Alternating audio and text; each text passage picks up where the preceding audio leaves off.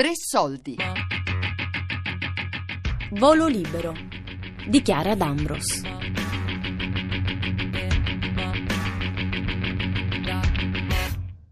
Gianfranco può già partire Albano.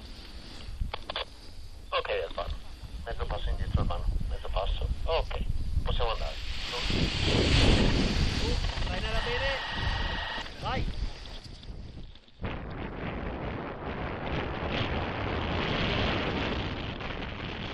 Altro aspetto importantissimo, il primo volo in assoluto, cioè quello di fare la corsa di decollo, sentire che i piedi si staccano dal suolo, letteralmente si sollevano, e poi proseguire in questa planata guardando alle spalle e vedere il pendio che si allontana. Guardare sopra la propria testa e vedere questo straccetto che funziona esattamente come un'ala. Appena superato il crinale andiamo a destra, dolcemente a destra, lungo il crinale, dai. Su, sui comandi diamo velocità finché non cominciamo a galleggiare. Eccola lì, su ancora i comandi diamo velocità che è una bolletta. Forza. All'inizio sei davvero da solo, sei tu e gli istruttori perché il, legame si crea con loro prima di, di qualsiasi altra persona. Tu sei legata con, con un cordone umbilicale con loro. Eh, la radio è proprio il cordone umbilicale con loro, cioè, tu ti sogni anche di notte la loro voce. E tutto il volo ho continuato a guardarmi intorno per vedere dove era l'istruttore, perché ero io e la vela, io e la vela, e non capivo veramente ancora adesso qualche volta balbetto a pensare, dico ma io, sono io che volo qua sopra e non c'è nessuno con me non c'è nessuno. Sentivo l'istruttore per, per radio e, non, e mi dicevo sì, dai, è lì, c'è, c'è, stai tranquilla, c'è, c'è. Adesso Roberta, prendi i comandi con una mano sola, appoggi la mano sul casco e ti sistemi con l'altra mano sulla selletta. Quando sei comoda, batti i piedi, perfetto, volo rettilineo, dritto così ancora un po' e ora virata a destra di 90 gradi, sollevi il comando di sinistra, porti il peso a destra, trazioni leggermente il comando di destra, eccola là, dritta così, perfetto, molto brava. Quindi finché non ho messo i piedi a terra, anche lì l'emozione è stata unica ed è stata proprio l'inizio di dire ok, adesso cominciamo a imparare davvero.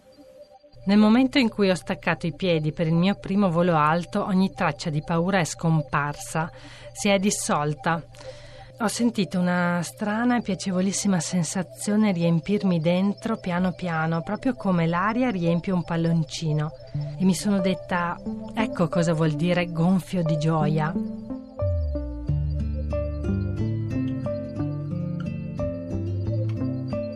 Lassù sei in un assoluto pieno. Nel pieno dell'aria i galleggi. Il mondo sotto i piedi è lontano. Non ho mai sentito una pace così profonda e un sorriso così nella pancia.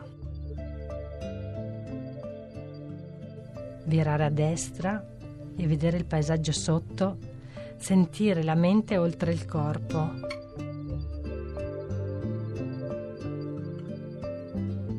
Ti sembra quasi di non respirare aria, ma di respirare con l'aria.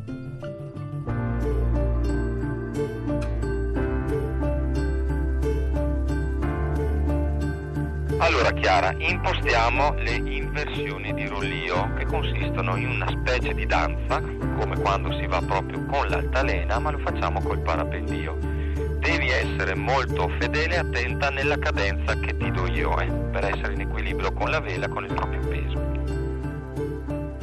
Allora, cominciamo. Porti il peso a sinistra, giù il sinistro, rilascia. Peso a destra, giù il comando destro, rilascia, velocità. Il volo ti modifica psicologicamente e anche fisicamente da essere terrestre si diventa essere volatile, da essere bidimensionale, quindi abituato al contatto con delle superfici, si diventa degli esseri tridimensionali, quindi abituati a vivere in un volume, in questo caso nel volume d'aria, che è il fluido in cui ci immergiamo. Quindi letteralmente si nuota in aria e quello che ci sostiene è proprio l'ala sopra la nostra testa. Quando siamo in aria la nostra sensibilità fisica, oltre che psicologica, aumenta tantissimo e quindi riusciamo a percepire subito le differenze nell'intensità del vento. E quindi già un vento da 20 a 22, 25 all'ora riusciamo a percepirne bene la differenza.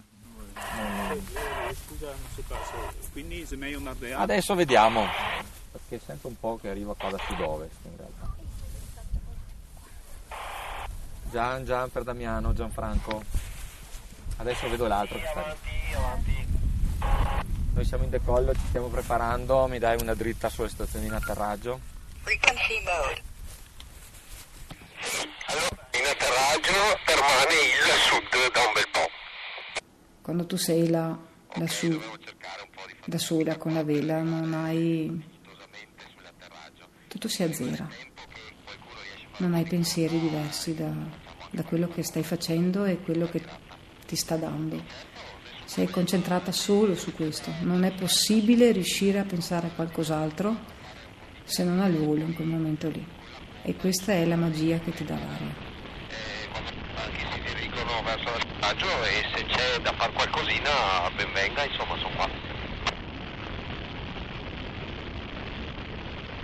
Credo che prima, la prima cosa che piace a uno che comincia a volare è proprio l'idea di alzare i piedi da terra, no? quindi di, di, di, di, riuscire a vedere un po' il mondo dal, da un po' più alto dei piedi. Appena dopo il, il piacere diventa quello di eh, volare e guardarsi un po' in giro e riuscire a, a, a dominare un po' questo attrezzo e, e, a, e a volare. Subito dopo la voglia è quella di riuscire a spostarsi da, da, una cima all'altra della montagna o comunque riuscire a fare dei percorsi abbastanza...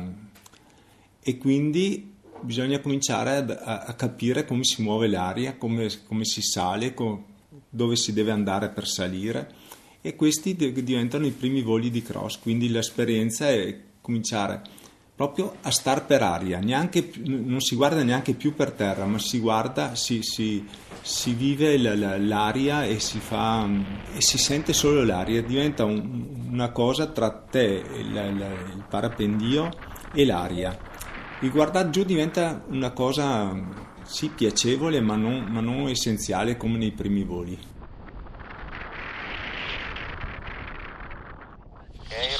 Roberta, vediamo, prova a fare 360 ora Roberta, 360 a sinistra, decisa subito, eccola lì, poi vediamo, continua con la virata a sinistra, solleva il destro, tieni bene il sinistro.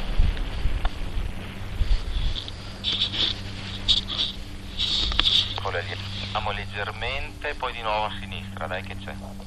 Vai di nuovo a sinistra, facciamo un altro giro, proviamo a sondare.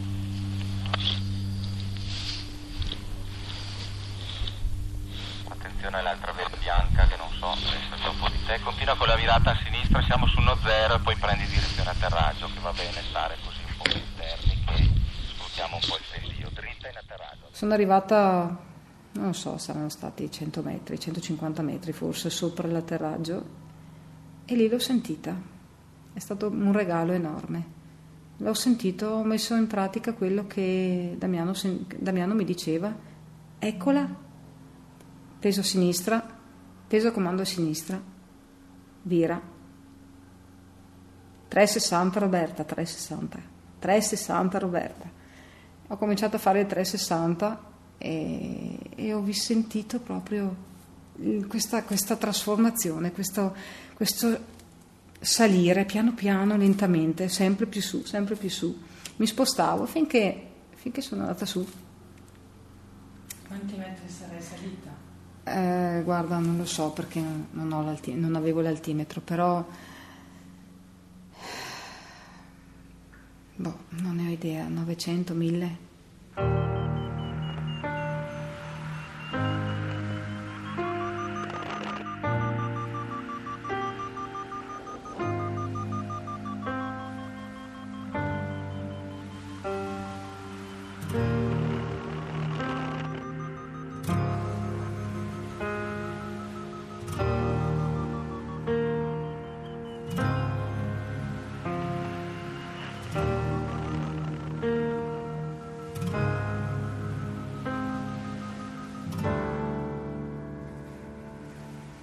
Queste correnti non sono visibili.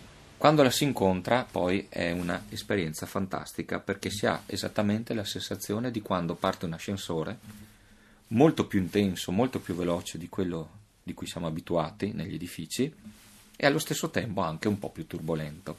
Immaginiamo che il parapendio all'interno di queste correnti rispetto al suolo può salire di 2-3 piani al secondo, quindi molto molto rapidamente, e fare una quota di 1000 metri anche nell'arco di 4-5 minuti di tempo. Altra cosa importantissima, non solo si vola vicino al pendio, ma è un volo senza motore, quindi nel silenzio assoluto dell'aria si sente solo il rumore del vento e allo stesso tempo si utilizzano appunto, come detto prima, queste correnti ascensionali che permettono di prolungare il volo anche per diverse ore. Il mio sogno, infatti, dopo aver cominciato a volare, era quello di compiere lunghe distanze nel volo in parapendio. Eccola lì, quella lì è una buona ascendenza.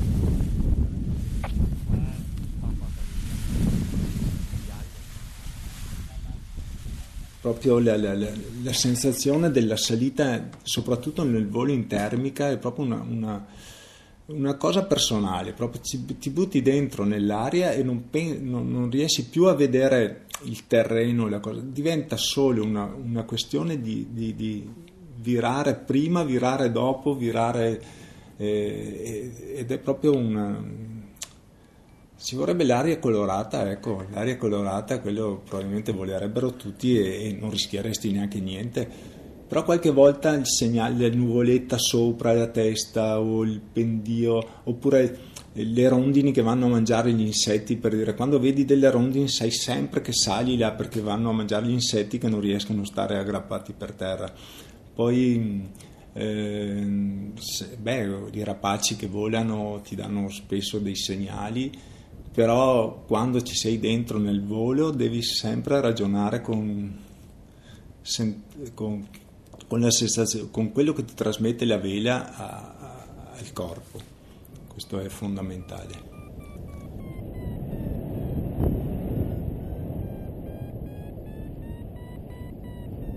È capitato più volte e sono sempre esperienze uniche e bellissime quella di sorvolare tutte le Dolomiti in un unico giorno di volo, partendo per esempio da, dalla zona della Val di Fassa, dal Corrodella, risalire fino alle tre cime di Lavaredo, scendere verso la conca di Cortina, vedere tutte le Dolomiti ampezzane, tornare fino alle Pale di San Martino e poi eh, ritornare indietro e risalire lungo la catena del Catinaccio e ritornare a Canazzei. Esperienze incredibili ripetute più volte, ma che ogni volta danno un fascino particolare. Eh, diciamo che un po' di anni mi sono proprio dedicato completamente, passavo giornate in volo. Si tratta di, eh, di questa sfida con questo mezzo, con questa ciofeca, come la chiama il nostro sacchetto, come la chiama il nostro maestro.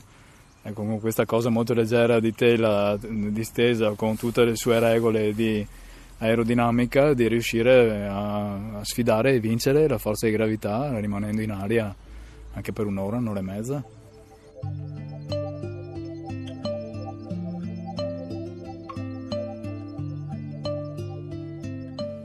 ma è, dopo che hai provato ad alzare i piedi è difficile dire mi fermo. Se hai questa cosa ti, ti prende dentro, non, non, ti fermi.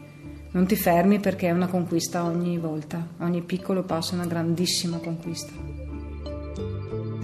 Io non volo per competizione né per sfidare niente nessuno. Questa è una cosa che sento io e ho bisogno di farla io. È una dimensione che per me è troppo grande, troppo bella per lasciarla lì. Io devo sentirla, devo ascoltarla, devo capirla. Ritrovo me, lassù ritrovo me.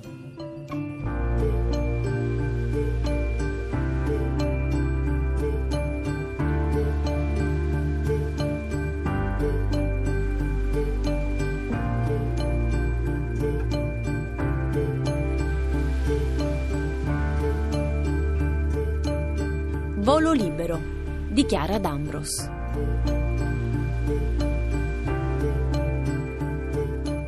Regia di Daria Corrias. Tutti i podcast su tresoldi.rai.it